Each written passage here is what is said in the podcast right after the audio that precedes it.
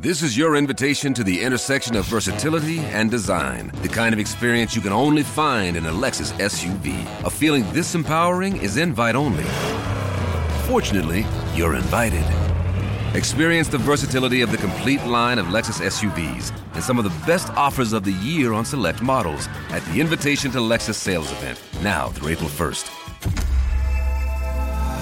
Experience amazing at your Lexus dealer.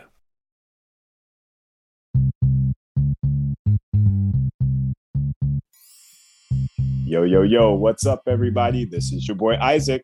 And this is your boy Bryce. And we are brothers on tennis. And folks, we have such a wonderful interview for you today. This is none, uh, it's not like any interview that we have done, because we've done interviews with players, we've done interviews with coaches, but this time, Bryce, we get to do an interview with one of the tennis world's physiotherapists. I mean, this could be interesting, right? Very interesting. And, you know, there have always been very weird and unique rules around the sport of tennis as it relates to injury timeouts and most recently bathroom breaks, right? Uh, and, and these type of things. And, you know, so it's going to be interesting talking to someone who's actually intimately involved in these type of happenings. Um, and then we will also find out about our guest that, you know, his background spans even broader than just the tennis community. And um, I know at least one particular name that most people will probably be familiar with as well. So uh, I'm excited to talk to him. Absolutely. And and folks, we ended up meeting this gentleman on the grounds of Indian Wells. So when we were there this past October, we happened to be walking the grounds, ran into our good friend Jaime, who happened to be talking to this gentleman. And the gentleman that we are speaking of is Noel Gress, Gressner. Now, I almost said that Z, Noel, but Noel wow. Gressner, who is a physiotherapist on the tennis tour. And Noel, we're just really happy to, to have you here with uh, Brothers on Tennis and happy to talk with you today.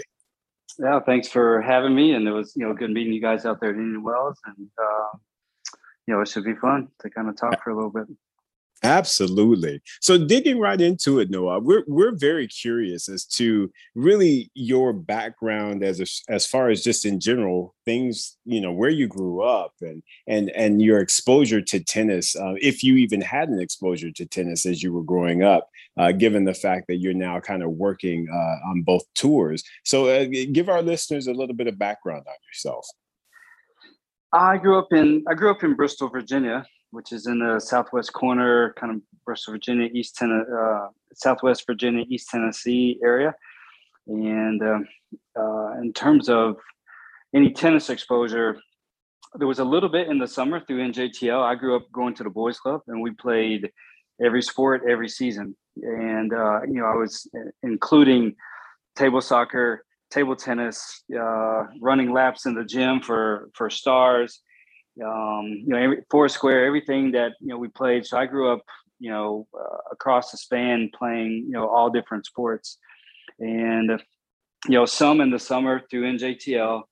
And then um as I got into high school, my sophomore year, I started playing on the high school team, but I had transferred over from playing competitive table tennis. Mm-hmm. And I was running cross country, um you know at the time was running you know I started having some good success with running cross country, which is why I think in junior high I started leaving like football and basketball and baseball, because it, it seems to be that might be had been a path, you know, for a college scholarship.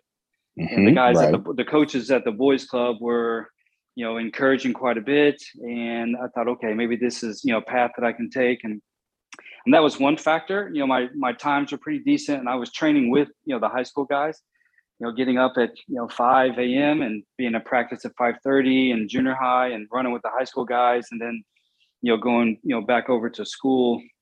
And, um, you know, so I was running and kind of left the football, basketball, and baseball, you know, kind of behind. And part of that was because, you know, everyone else was growing and I wasn't growing, you know, so the, the speed, the speed so helped, and, and the quickness, you know, helped, uh, you know, with tennis. You know, but the size, um, you know, wasn't, you know, continuing. So it seemed to be not as you know, uh, an impact in, in tennis or running than it was, you know, maybe in the other sports. But, you know, so that's kind of how I started in, um, you know, in high school tennis, and ended up playing at a small college where my high school coach played also. And that's probably the only reason why I was able to, you know, to make the team was, you know, because of that, uh, you know, that connection, you know. So, you know, I was, you know, playing a little bit in the top six here and there, and, and doubles. And then as the team got weaker, I moved up. You know, so, funny how that works out. Yeah. Right? You know, so I don't, I don't know. I, I think I was getting a little bit better, but the team was getting weaker at the same time. And so I ended up maybe like in the, in the fourth spot my senior year, as opposed, and we had a lot of good athletes from Turkey, from Peru, Venezuela, England. So, I mean, it was, you know, competitive, you know, and, and I was just basically happy to be there. And what I tell people is I was an athlete playing tennis, as opposed to a okay. tennis player trying to become an athlete. So, you know, and the table tennis kind of fed into that with topspin, you know, pretty early on the forehand side. And, you know, I don't think I found a backhand until like three years ago.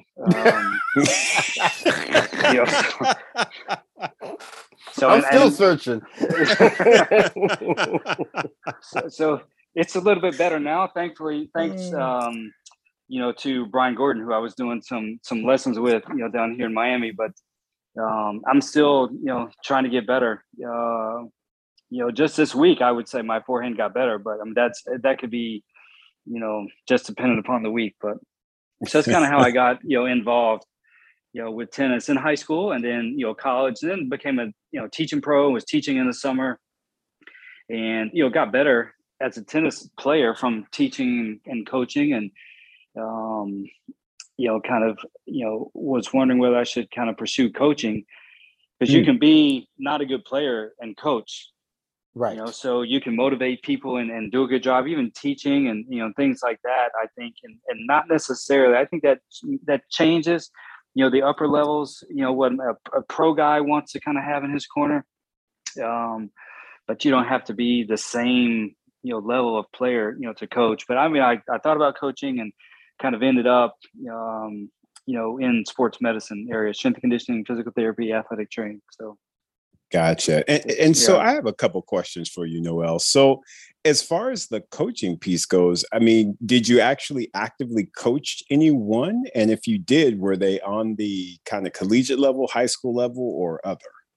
Well, I used coaching tennis to help pay for my master's degree at Springfield College. Nice. So I was, you know, like when you get a G A, typically you're serving in some type of function, and coaches will get a G A and get their foot in the door with coaching and kind of network and get the experience. And I did that for tennis. So uh, I was the you know, graduate assistant, you know, tennis coach, and, you know, did recruiting, was leading practices and leading our fitness. And, you know, the coach there was part-time. So I was on campus every day. So I would lead the team, you know, in a lot of our stuff. And um, so I was a teaching pro through U S P T A and P T R, which I need to renew my P T R certification. uh here in the in the up and coming. But I had been P T A initially way back from like ninety-three, and then did P T R when I was athletic trainer at Vandermeer Tennis Academy, like late nineties, and uh, used that, you know, number one within what I was doing in sports medicine, but then also, you know, I was teaching tennis through that time, and I was coaching at Springfield College, and I was one because I like coaching. I, you know, the the aspect that I like in physical therapy and rehab and strength conditioning is, you know, it's a coaching type of mode. It's just in a different way. Yeah, it's it's teaching movement. It's teaching strengthening. Uh, you know, teaching people how to get stronger, as opposed to a sport specific skill. But I like teaching and coaching uh, sports skills. You know, and so, you know, on the weight training end, like Olympic lifts and. and squat technique and things like that. That's kind of where I fleshed that out, as opposed to, I mean, I haven't taught a lesson in a few years, but, um, you know, that's kind of, so I was coaching, uh, you know, some.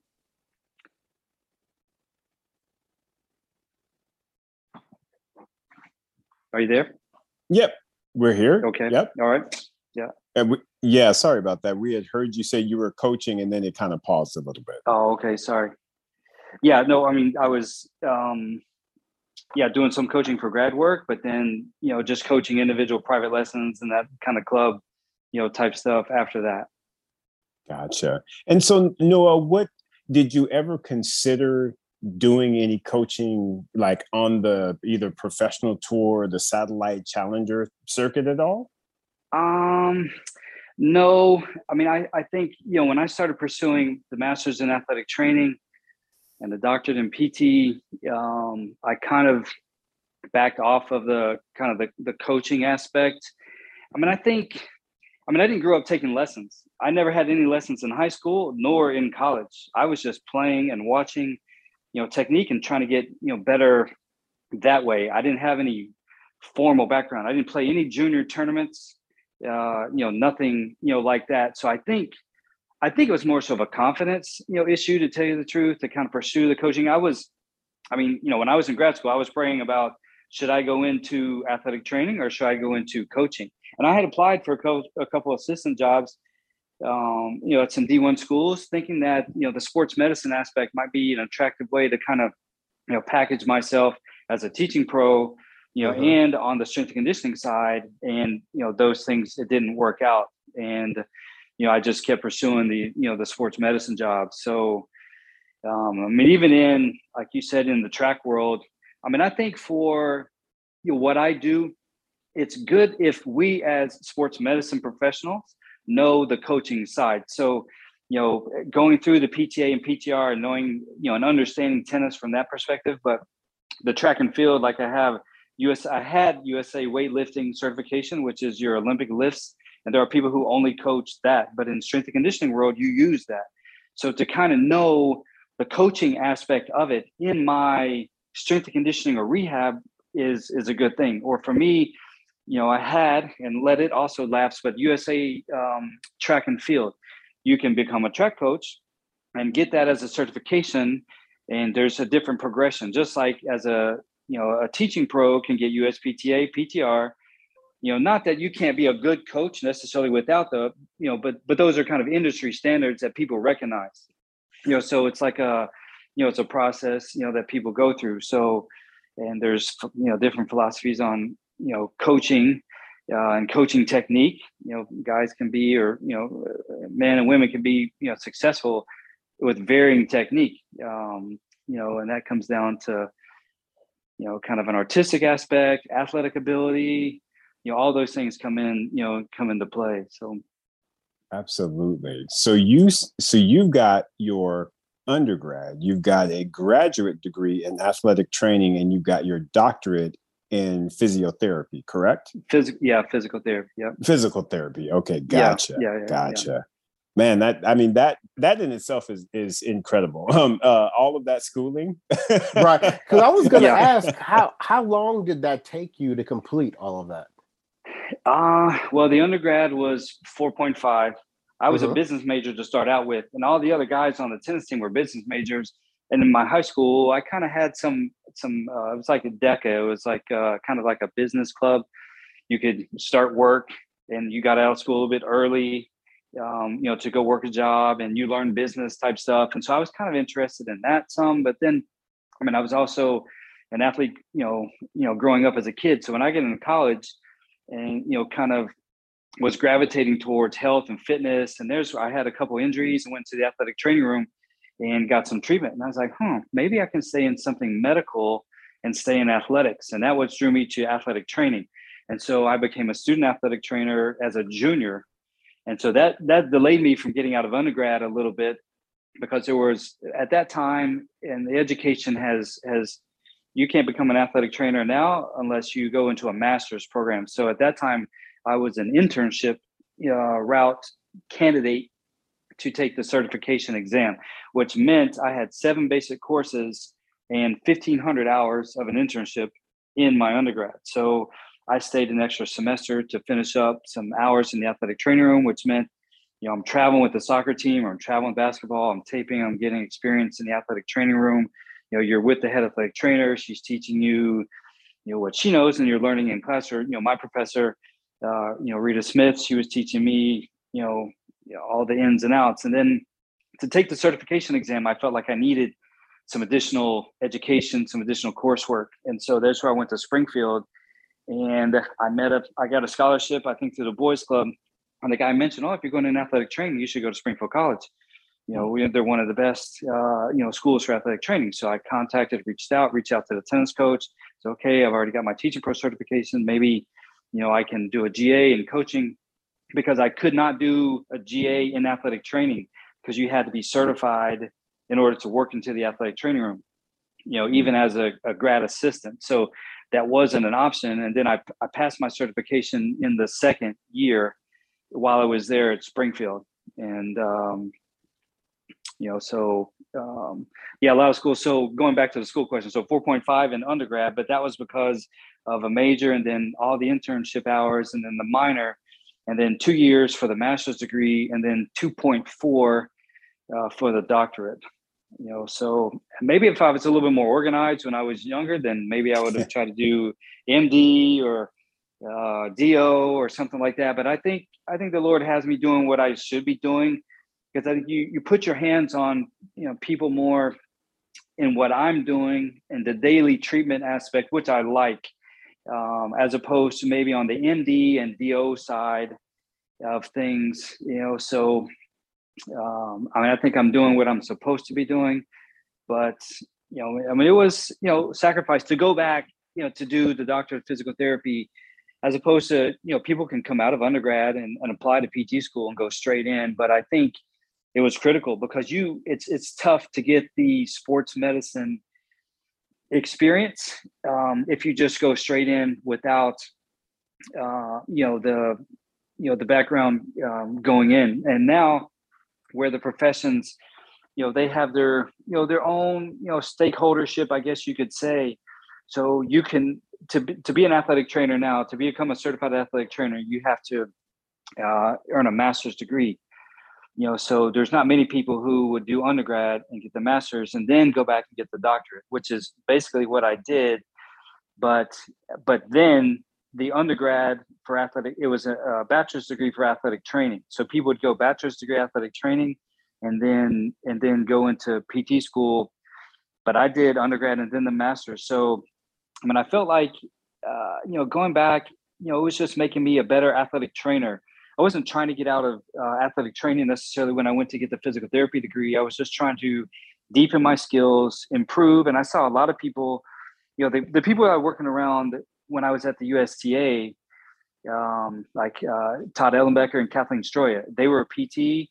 Kathleen's also athletic trainer. And, and anybody, and a lot of people actually that you see in pro athletics, they're both, you know, so it's just a little bit more difficult now because, you know, you can't become an athletic trainer unless you're, you know, on a master's degree, and for someone to spend that money and then go back to do the doctorate, as opposed to kind of how it was, it was maybe a little bit easier to do that back then, you know, so I think people make a decision now, you know, maybe just, you know, just be an athletic trainer or just be, you know, physical therapist, as opposed to, you know, to both. But you know what, you know, what's interesting to me, Noel, is I guess I have this general impression that when people decide to go into the medical field, this is something that they've had aspirations for since maybe like they were a child. You know, yeah. I'm not hearing from you like you as as a youngster, you were like, I want to one day be in the medical field. It, it sounds like you kind of, you know, weaved and transitioned your way through sports and finding your way to the medical field. Yeah. And I guess there's, you know, more medical than not. And maybe that's just how I would compare myself. If I look at, you know, nursing or other degrees, maybe that's more organic, meaning you're dealing with more systemic diseases. Mm-hmm. Me as a, as a, as a physical therapist, physiotherapist is the kind of the European term. Physical therapist is what we use, you know, in the United States. So on the A T P, you would say physiotherapist is how they use the term. I think it's, uh, you know, maybe more worldwide recognized as that term when you use that term. But um, yeah, like I said, maybe if I was more organized. And when I say that is, you know, I, w- I was kind of scared actually um, when I went to undergrad uh, to take the the harder science classes. And because I didn't, something happened with my math in junior high where it fell off the map.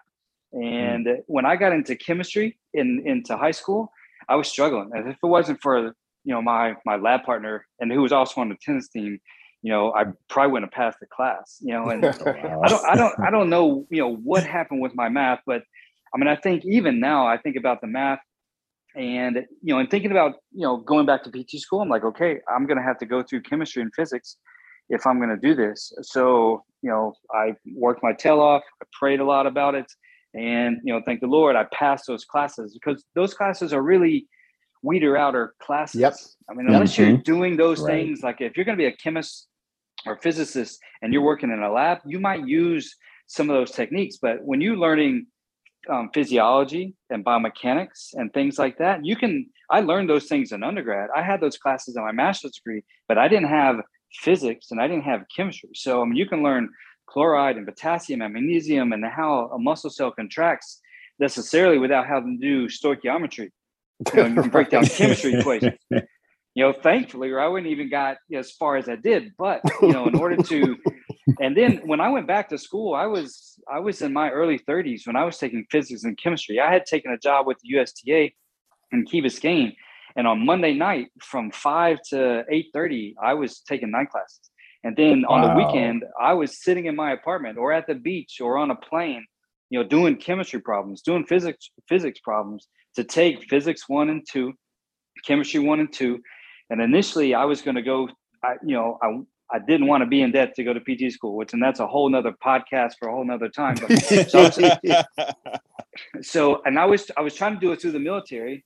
And uh, I mean, you know, the military through Army Baylor had a program where they pay for your school and then you have years of service to pay back. Well, you could have done like four point five years in the service and then maybe three years, um, you know, in the reserves, but your school was paid for and you got paid. So I'm like, okay, you know, I had a little bit of a loan that one of the, the members from tennis club where I was teaching, you know, he had a foundation and, uh, you know, I was, you know, almost not going to grad school and athletic training because I didn't really have the money, and the, and the, the fellowship uh, that I had the second year wasn't there in my first year. I had an assistantship the first year, which paid for, you know, some things, but not everything. The fellowship paid for everything the second year when I was coaching at Springfield. So there was a, a gentleman that, you know, actually that lives down here in Miami, had a, a foundation. And, um, you know, he goes, you know, don't not go to grad school because of the finances. And I thought he was just, you know, you know, here's a rich guy just saying, you know, hey, just try harder, you know, type of thing. But then, you know, as I, as the summer went on, some of the other members said, hey, you know, he was serious. You know, if you want to go to school, could be some financial help. And I was like, huh, okay. So we talked about it and he gave me a loan for ten thousand dollars.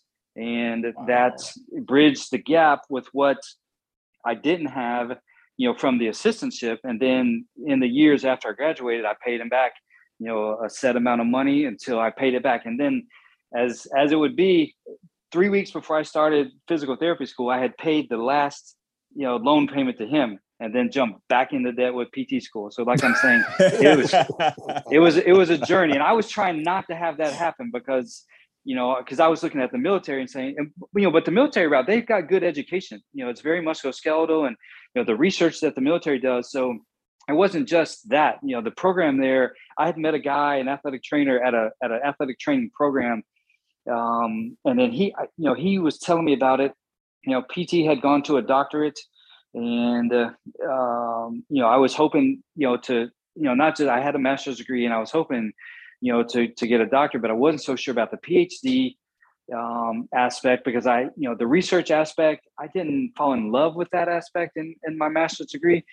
And, and that was my, my research project there was on tennis elbows. So it was kind of a tennis, you know, project, you know, that I had there. And, um, you know, so that was kind of the, you know, the route, how I got, you know, and in, and then I was trying to use tennis.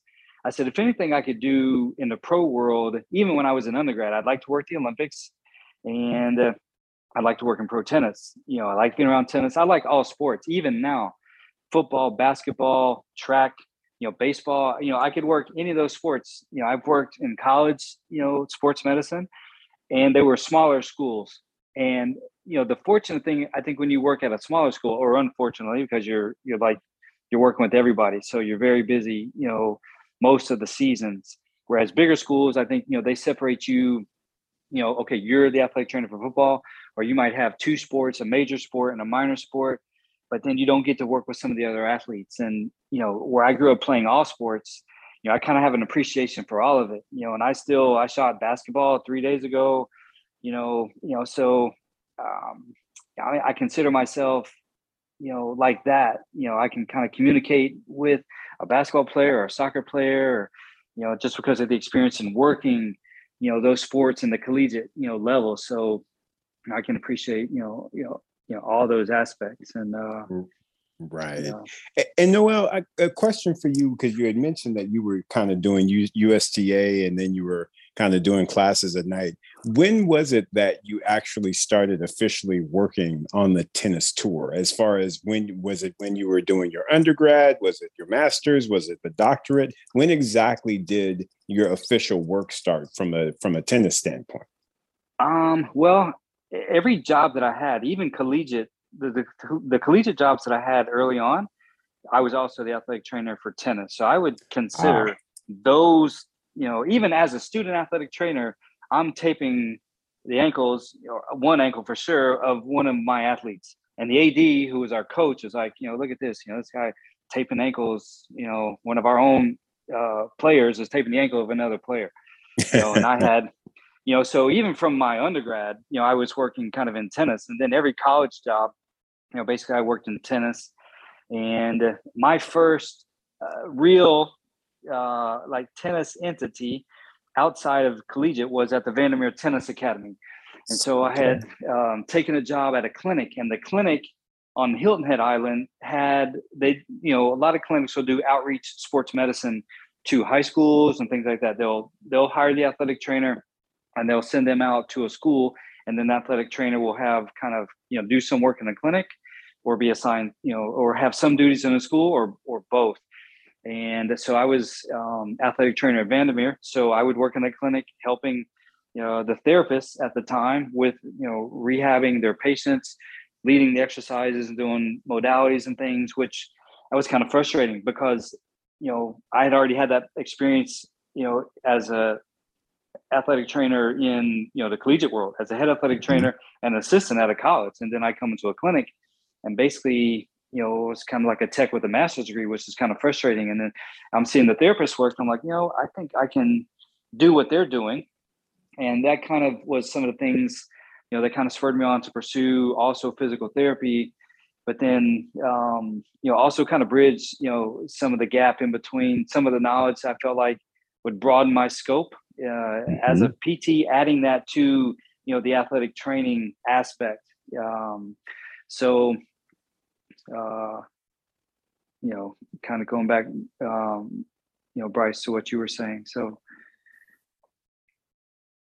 Excellent. so yeah, and and and so, I'm assuming that you then on the tour or or one of these resources, like when, you know, a player mid-match has some sort of an issue and they called the trainer, uh, you come out and you assess what's going on and you make some sort of determination of whether this is something you can treat on court or off court. Uh, what is that whole process like? Okay. Let me go back though, because you're, you're, I lost your question like halfway through. I started doing pro tennis work in two thousand nine. Mm-hmm. Um, I started just um, working, um, qualifying for Delray Beach was the first time that uh, uh, Todd Ellenbecker had reached out. And, you know, I'm in Miami, Delray's close. And then, you know, there were some, you know, upper level players that would come through Key Biscayne. Key Biscayne was more so of, um, uh, you know, kind of players would come in and train and then leave, as opposed to Boca, where people were living there.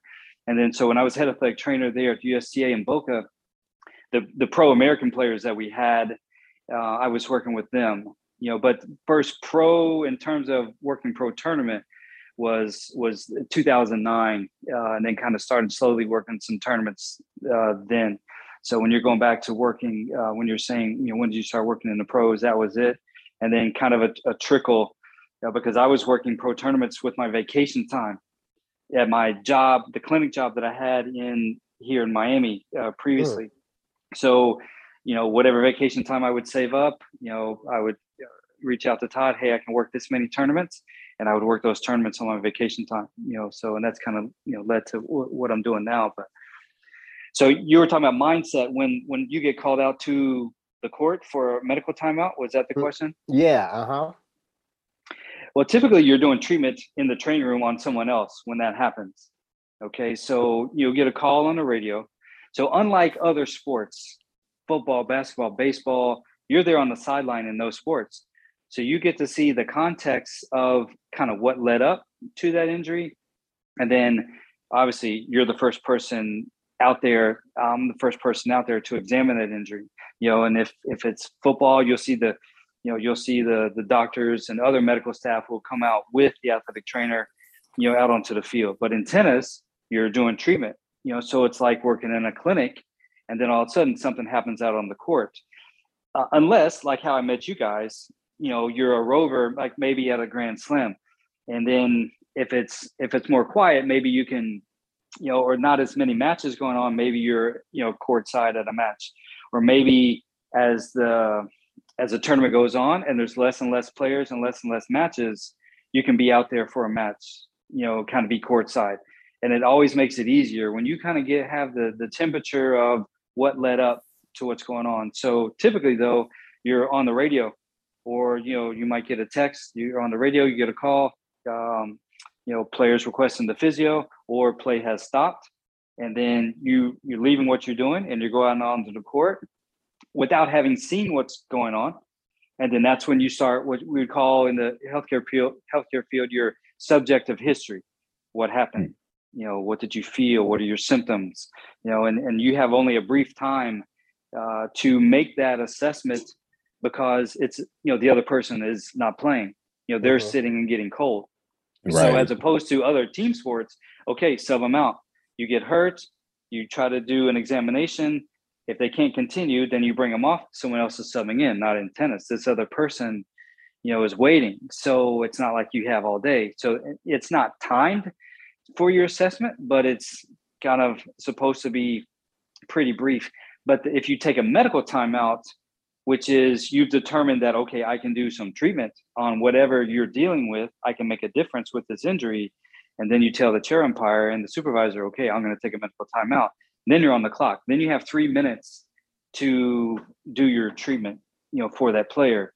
And then you get two subsequent treatments, either on a changeover or a set break, to try to make some type of difference for that player. So obviously um, play is not disrupted in that context, because that's on, you know, the break time, you know, so you only have uh, ninety seconds on a changeover, set break. You have one hundred twenty seconds, you know, or two minutes, you know, to do something. And so um, that's kind of how that process, you know, plays out, is that you're, you're a little bit blind, you're a little bit blind going out, which makes it more challenging as opposed to seeing things develop and kind of having a context when you go out. Like if you're, if I'm working a basketball game and you have guys crowding the rim, you know, typically I'm going to watch, I'm not a fan.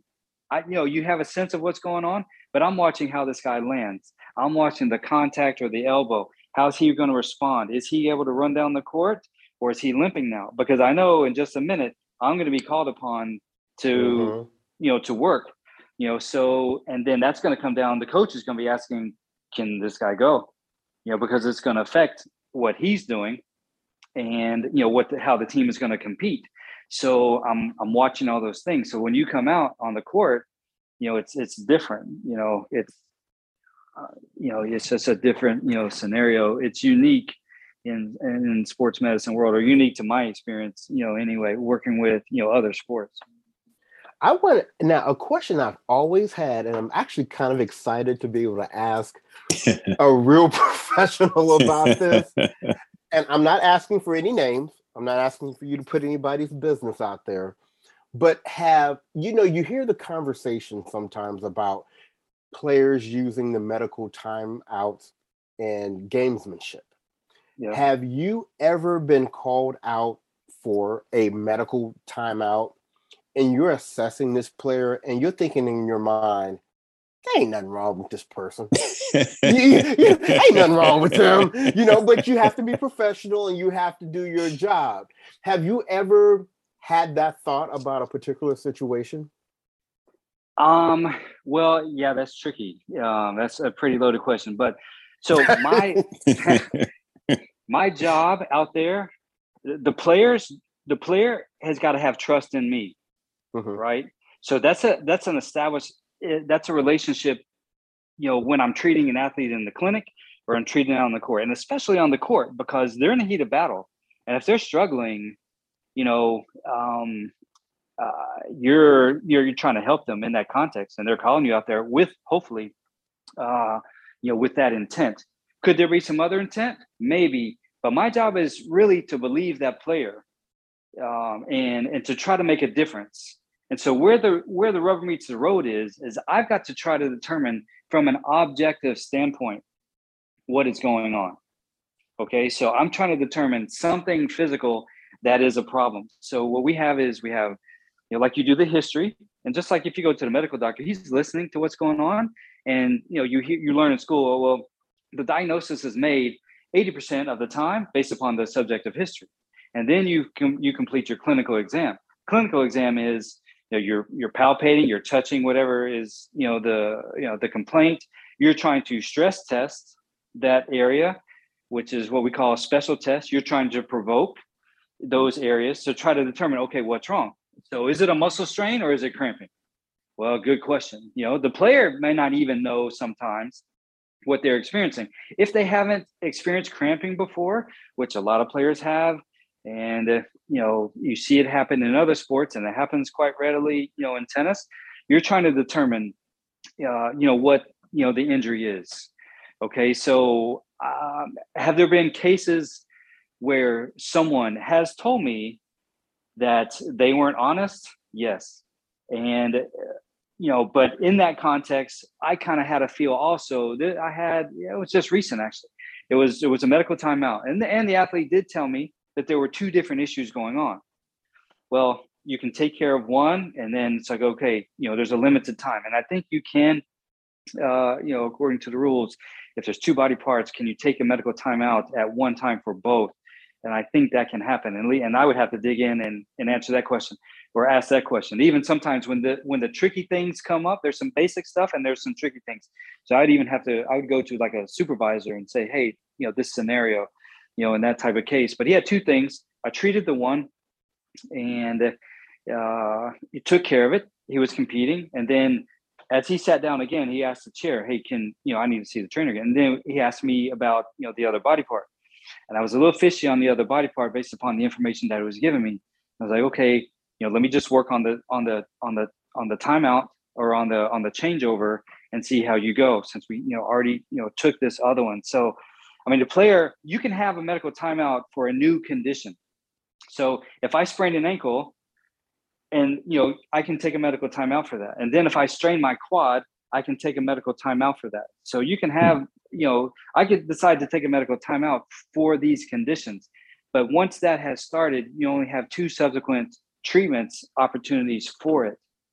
For you know, each so, or for or for yeah, both? for each one. Yeah, for each oh, one. Oh, each one. Yeah. Okay. Yeah. And then sometimes I could treat something on a changeover and not take a medical timeout, knowing that, okay, maybe I could use some additional time uh, for this later on. Let's treat, let's treat, and then see how we progress, and then maybe okay. You know, the things that get tricky, if you're taping ankle, you're taping different things, you know, three minutes, you know, I, I need to get all my supplies and stuff ready to go. Then tell the chair, okay, I'm ready. And once right. they know I'm ready, then you're on the clock. So, you know, going back to your question, you know, they're, I'm, my job is to believe them and to prove, um, you know, that, that a medical timeout is warranted, because I'm also held, I'm held accountable to, you know, uh, the other person that's sitting there also, right. you know, so, I mean, are they faking or not?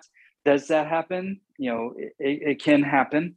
Um, but I mean, I think, you know, uh, you're going based upon a trust relationship, you know, in that context. And then if that trust is breached, still, I'm, de- I'm trying to determine, does whatever the, that the player is dealing with, um, you know, how can I, how can I assist them? Not whether to determine if they're lying to me or not, because then I'm trying to deal with too many things, you know? So I would go right. out there with the mindset of I'm believing what they say, you know, but you do have to be aware of the score.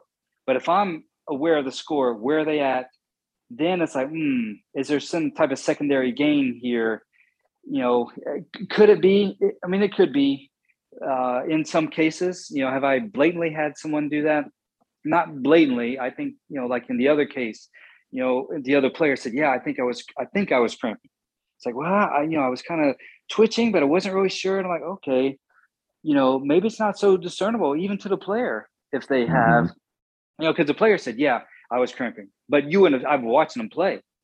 And so I decided to take a, a medical timeout on the first injury. And I think what I assessed it to be was what he was dealing with and not crimping, especially for that area. And then the other area, I thought, well, this could be more so on that end of the spectrum, you know, so I did what I could within, you know, the changeover.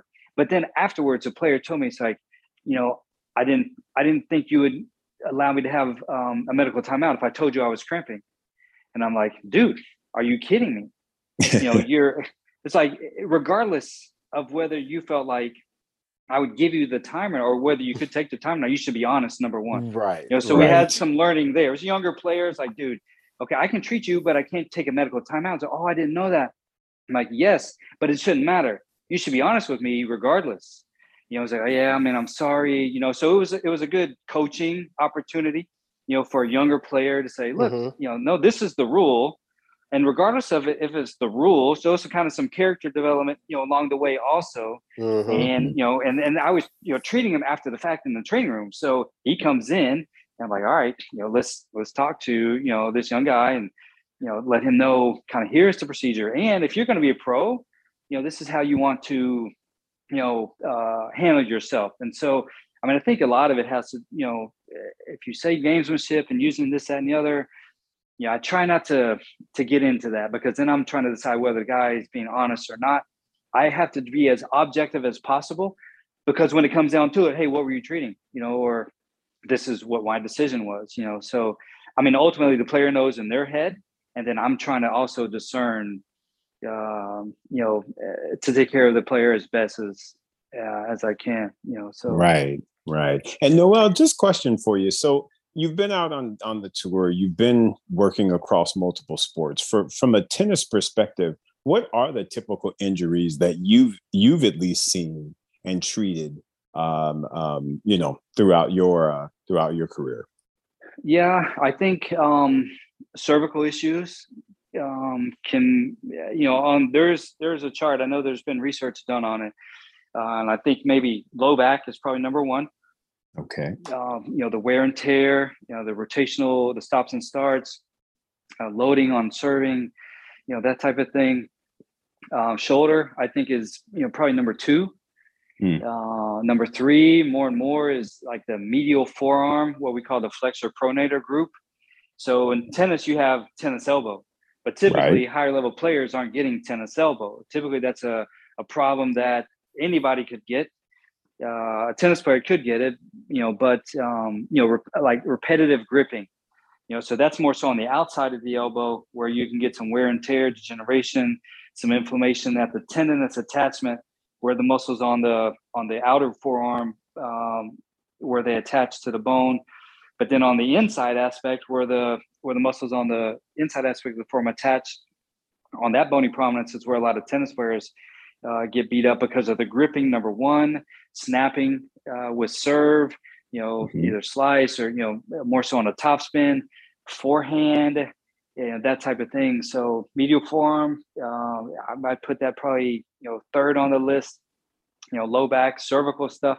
You know, people travel a lot, your head's in a funky position or you're sleeping in different hotel rooms. So the, you know, the cervical spine, uh, you know, can get beat up. And then, you know, groin, quad, Achilles. I mean, anything has its, uh, you know, no, you know, no one is coming through without some type of cost physically, you know, in, in, in any uh, sport, you know, and, and at most ages and, and stages, you know, so, you know, it takes uh, a lot of hours on the court, a lot of hours of practice to get to a high level, and your body changes. A lot of, you know, in tennis, it's more overuse and the adaptive changes and the chronic uh, overuse that you get in certain areas, as opposed to, you know, like your other sports, contact sports, um, you know, you get collision, more opportunities for ankle sprains in basketball, like volleyball, soccer. It happens in tennis, but, um, you know, maybe not as frequently from an acute injury standpoint. A lot of it's chronic.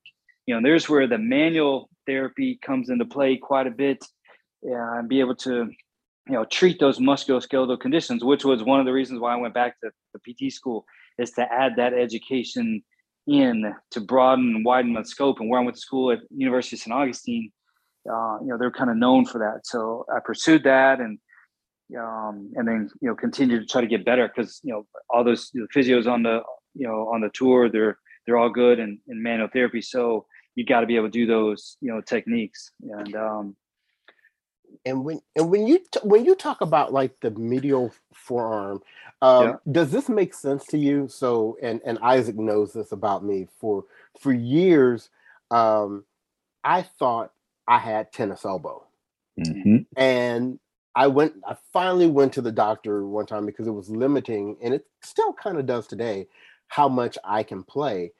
And the doctor said, "You don't have tennis elbow. You actually have what we call golfer's elbow." Yeah, yeah. So does that make sense to you? Yeah, that's and that's I, I just didn't name it. So tennis is um, lataprocondylitis or tennis elbow, but on the inside forearm, they call it golfer's elbow, and it's a tennis player getting golfer's elbow, you know, which is kind of, you know, uh, oxymoronic, I guess you could say. But yeah, it's that repetitive gripping, repetitive snapping um, from serving, and um, you know, maybe grips have uh, an effect in how the leverage of the racket and how technique and biomechanics come together, and where the forces come together, you know, at that on the on the inner aspect. If you were to stand facing forward and put your palms also facing forward, it's called the anatomical position. So the medial forearm would be, um, you know, what is facing forward, the bony prominence, you know, of that inner aspect of the elbow, and that's that's a uh, you know, big time area. Uh, you know, wrist problems also, if you want to put that in there as well, probably in category number four or five. Mm-hmm. But yeah, that's um, it's it's you know, pretty prevalent, uh, you know, on the men's side for sure. Gotcha. And and and Noel, when you are at a tournament, typically how many physiotherapists are there on the grounds? I mean, do, is there like a set number, or are you the only one, or how do they? How does that? How is that managed? Yeah, well, it depends upon uh, the level of tournament, level. and the level yep. of tournament kind of determines the number of players, right? You know, to a degree, I think. You know, so a master series, like when you, when you guys saw me, you know, um, there might be five or six guys at a tournament at uh, you know, like a master series event, mm-hmm. or a Grand mm-hmm. Slam. You could have five and six guys, and then, you know, you might have, like at the U S Open, uh, I think it's court seventeen. You'll have someone there because it takes so long to get there. So if you're right. in the training room, by the time, you know, people are sitting there, then all the time, and then you got T V that's involved, and, you know, that type of thing. So you have somebody that's stationed there, and then at, on the grounds also. So like in Indian Wells, there was somebody in the second stadium, and then mm-hmm. I was, you know, uh, we rotated, um, but, you know, I was out there at the time when, you know, when we all met, and then you had like three or four guys that were in the training room treating, you know, all the other guys, you know, that are coming, right. either going out or coming back in. Uh, so it could be five or six at a master series event, or and probably same for a grand slam. Grand slam. So one twenty-eight draw. You know, you need, you know, and then there's a lot of guys, you know, that, you know, those events that might have some people as well. So, you know, that that helps to kind of reduce it, but only by, you know, a few. You know, because not everybody has, you know, their own private physio, you know, taking care of them. So, right. And that was actually yeah. going to be my follow-up question to you is, have you actually been a, a, a, you know, a P T for any specific player, or has it just been for, uh, you know, the U S T A and or A T P? Because I'm not sure if you do W T A, right? Um, no, I haven't. Um, you know, nothing, uh, yeah, no, you know, no work, you know, there. Um, you know, just A T P and U S T A. So in that context, really, it's it's more of a, you know, traditional healthcare provider for the whole team. And that's right. also a unique aspect of tennis, because the whole team is their, each person is their own individual team. You know, so, uh, you know, you're, you're, you're treating everybody that comes through the door that needs, you know, treatment and care. And, uh, you know, I think that that's where that comes back to, you know, that trust on the court in those medical timeouts. Um, you know, you're, you're developing trust with the player all through, just like you would in any medical context. Mm-hmm. You know, they need to be able to, you know, to trust you. And, uh, um, you know, so, you know, setting it up in an adversarial way of, oh, I think you're, you're faking, you know, would be, you know, like a, you know, a bit funky. Does it happen? It can happen, but right. you know, within that context of the heat of the battle, you know, given the benefit of the doubt, but, but for individual player, no, not necessarily. Uh, track and field, yes, but not in tennis. Gotcha. Gotcha. Well, I mean, and I think that that's a good segue. I mean, that one of the things that we had talked about when we met was the fact that you were working with a uh, track and field uh, Olympiad and uh, someone who has previously medaled in the Olympics and uh, was uh, uh, actually ran this past twenty twenty slash twenty twenty-one Olympics. Um, want to let our listeners know or provide some uh, insight into into that?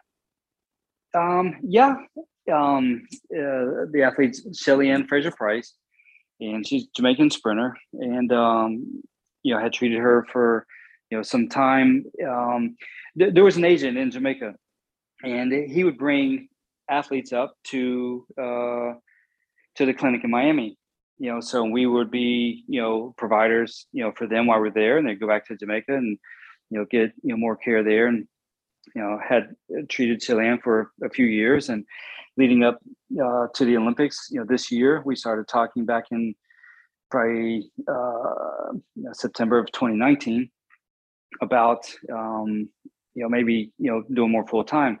And kind of as time, you know, progressed, I was going down, doing some treatment, coming back up to Miami, and, you know, eventually made the decision, you know, to go down full time this past May, hoping, you know, you know, to be be able to be with her there at the Olympics, um, you know, so, but I knew that wasn't guaranteed, you know, when I went down there, you know, so it wasn't like, yeah, you, you know, for sure you come to the Olympics. So as it, as it had, you know, COVID still having an effect, and, you know, I couldn't, you know, they wouldn't allow any private um, staff, if you want to put it that way, you know, with a, with a particular athlete uh, in the Olympic Village.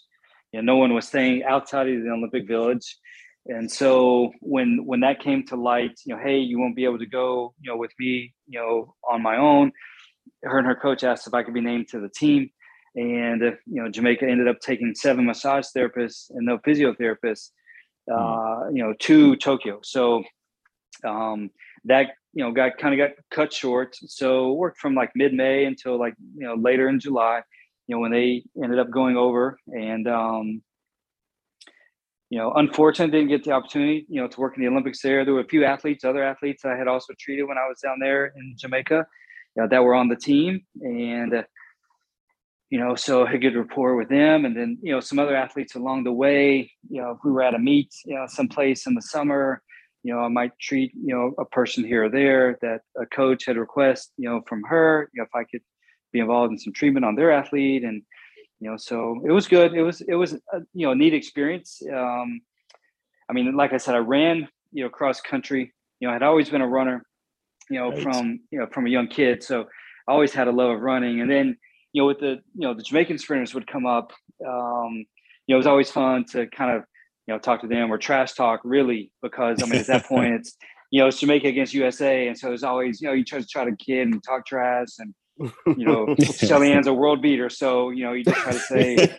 you know, nothing you say is going to go anywhere, but it's like, you know, just to kind of, you know, give her a little bit of hard time. So, um, you know, it was kind of like that. And I had, I, you know, did my volunteer to work with the Olympic committee with the U S. You've got to do your volunteer time. So it's a little over a two week volunteer at one of the Olympic training centers. And I had did mine in twenty thirteen in hoping that I could work Rio. and uh, in twenty sixteen, and then it just never, you know, came about, you know, to be able to work Rio. And then, you know, so, uh, you know, to have an opportunity to work with, you know, obviously, uh, you know, Shelly-Ann, um, you know, was a huge opportunity, and, you know, uh, you know, great attitude, hard worker, hard worker, big time, um, you know, was a special thing. And for her to, you know, to kind of, you know, trust me in that way was, you know, was a blessing, you know, really. So, um, and she'll, she'll, you know, defend her world title. She won the world championship in twenty nineteen for the hundred, and, mm-hmm. you know, she'll have, you know, competition there for sure with her, you know, um, you know, country women in Jamaica, and then, you know, right. you know, world, world, other people trying to get on that podium as well. So, uh, but she's working hard now. Absolutely, uh, you know, to do her best, you know, to give herself the best opportunity. So, uh, and it's, you know, you know, sacrifice. No one, pro tennis, college sports, none of that. It's all, um, it goes down to, you know, to sacrifice, to to want. There's a book I read uh, named, you know, the title's Grit. Very good book. And, you know, it, it, it talks about, um, you know, the dedication and the desire that you have to have, and talks about talent. You know, people talk a lot about talent, but the equation in the book that, that I felt like made a difference. And kind of going back, you talk about going to school, you know, and all the different education, it was the equation to success was that effort counted twice. Mm. You know, it was the passion that someone had, uh, you know, to pursue a certain activity, and then it was the effort. So I, I don't remember the equation exactly, but it was, if it's like talent plus effort equals skill, skill plus effort equals achievement, something like that. And, um, you know, it, it's comforting to know that maybe you might not be the best, but if you're willing to sacrifice and work hard, you can, you know, you can do pretty well and achieve, uh, you can achieve some goals. So, uh, and no one out there, um, you know, that's, that's competing at those high levels, you know, it's almost, you wouldn't say badge of honor, but yeah, you get beat up because of all the effort that it takes, you know, so. Right. You know, yeah. Well, I tell you what, my friend, you talk about talent, skill, and effort. Um, based on what you've shared, uh, right. you've got an abundance of that, man. I mean, this it's incredible, Noel. I mean, what you have gone through, again, your athletics, as well as all of the studies you've done, all of the work that you've put in. It's it's an incredible career that you have established, and your path to getting to this point, in my opinion, is is is absolutely phenomenal. It's incredible. Yeah. Well, uh, thanks. I would, you know, give credit to the Lord for sure, giving me absolutely, um, you know, the desire to do it, um, the ability to do it, opening doors, um, you know. So I would give Him credit first and foremost, and I think that. You know, from a faith-based perspective, you know, He gives you things that you, that you like to do and are talented towards, and um, you know, uh, not not one, not if I do this, God does this, right? You know, type right, of right. scenario.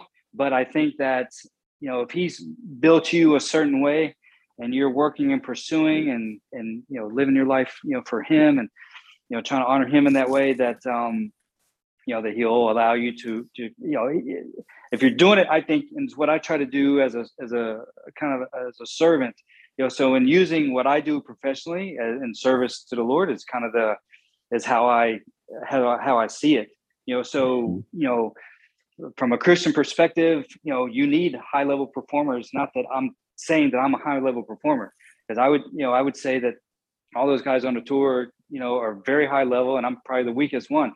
But, you know, you, you gotta, um, you know, the sacrifice to do it. And I think He has created and opened the doors and the opportunities for it, you know, so, you know, I'd give, yeah, you got to put the effort in. And I think uh, I'd give the credit to Him for sure. First and foremost. Well, I think is, you're, I, yeah, I love yeah, that I, perspective. Yes, sir. I think you're incredibly humble. Right. Well, uh, which, yeah. which is key. That is, that is key. Humility is key. Um, definitely. Go ahead, Bryce. No, that I totally agree with you. I, I just loved hearing that perspective. Um, and so, you know, Noel, that, you know, we get a bit of a picture of your background and what you've done and what you're doing. You know, we're at the end of the year now, and we're heading into twenty twenty-two. What's on the roadmap for you next year? Um, well, I'm working more so with, with the A T P as a contractor. I'm not full time, you know, with them, but this year, tentatively, I'll work eighteen tournaments. So when I left the clinic, you know, I was, you know, like I said, I was doing that on my vacation time, but working and leaving with Shelly-Ann, um, you know, kind of opened the door to work more on the pro side. And then, you know, we'll see, still doing some work with, with Shelly-Ann and see, you know, what she needs next year. And then, uh, I've been doing some private client work, uh, you know, here in Miami, and then, you know, we'll see, um, you know, how it can, uh, you know, work out. I was working with, you know, just so happened, one of my former coworkers does work with uh, Inter Miami, and he goes up and rehabs the guys there a couple days a week. And then a guy from another club, you know, physio reached out to him, and he couldn't treat this one player, so he asked me if I treated a player. So I was treating with, you know, an M L S guy, uh, you know, a week and a half ago. Um, you know, so opportunities could come up, you know, that way in the off weeks. Um, doing some work at a clinic also here in Miami, and uh, you know, we'll see. So it's it's a bit more, uh, I guess, disjointed as opposed to what I'm used to. But um, going back to prayer, I prayed a lot about leaving, you know, the clinic that I was at, and so I think this is, uh, you know, living by faith for sure, you know, for next year to see, you know, how things develop. So um, that's what's on the horizon. You know, I'll go, I'll work A T P Cup. I'll leave on the twenty-eighth, and I'll work, you know, that and come back. And then at the end of January, uh, scheduled for Pune, and then Delray, and then um, that's February, March, Indian Wells again. So maybe I'll see you guys out there again with Jaime. Uh, yes, you will. March. You, you definitely will. will. Okay. That's right.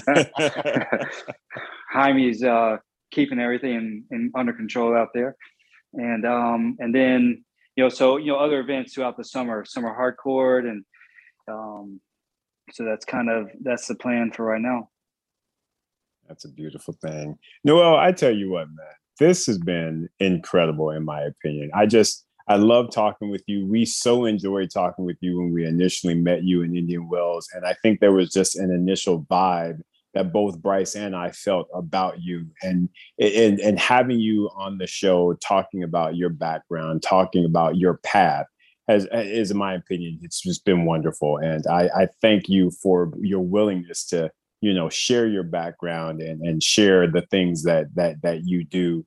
And, and as well, just, just a good, great guy and great character, man. We appreciate you a lot, my yeah, friend. And what you do for our show is that one of our kind of missions, if you will, is we try to highlight aspects of the professional tennis world that don't get as much coverage in the larger media markets. That's right.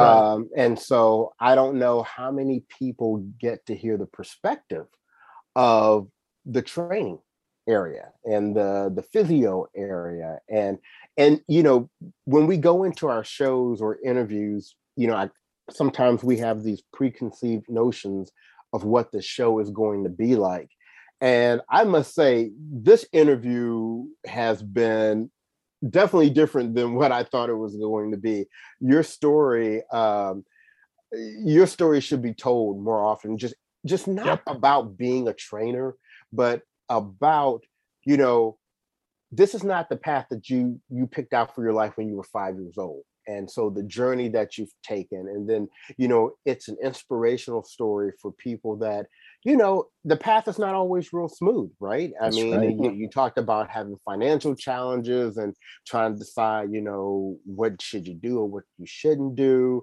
And then you hit me with the whammy, and you come with the strong faith game, which, you know, mm, come I'm, on. I'm, I'm totally a believer in, and, and, and the power of that, and how that alone can make a difference in your personal and professional journey. So I just think your story is incredible, and I am so glad that we're having an opportunity to tell it. Well, thanks for having me on. And uh, yeah, I appreciate it. You know, um, it was great meeting you guys, and, you know, thanks for giving me an opportunity just to, you know, to share a little bit. And, um, you know, I don't know what else to say, but Merry Christmas. And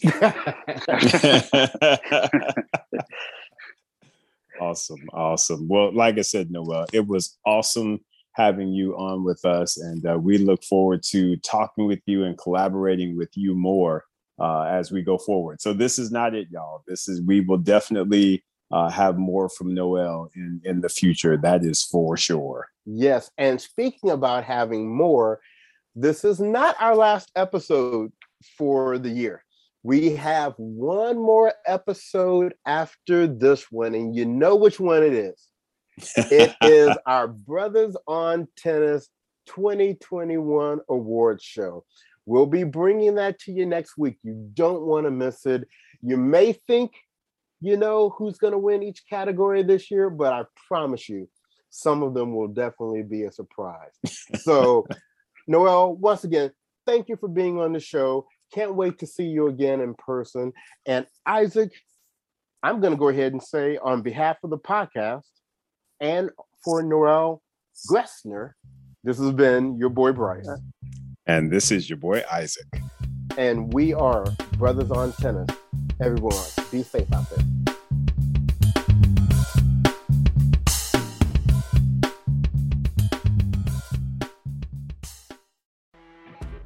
You know when you're listening to a true crime story that has an unbelievable plot twist that makes you stop in your tracks? That's what our podcast, People Are the Worst, brings you with each episode. I'm Rachel. And I'm Rebecca. We're identical twins who love true crime cases that make you say, "Didn't see that coming," and we hate the people responsible for them. Listen to People Are the Worst now on Apple, Spotify, or wherever you get your podcasts.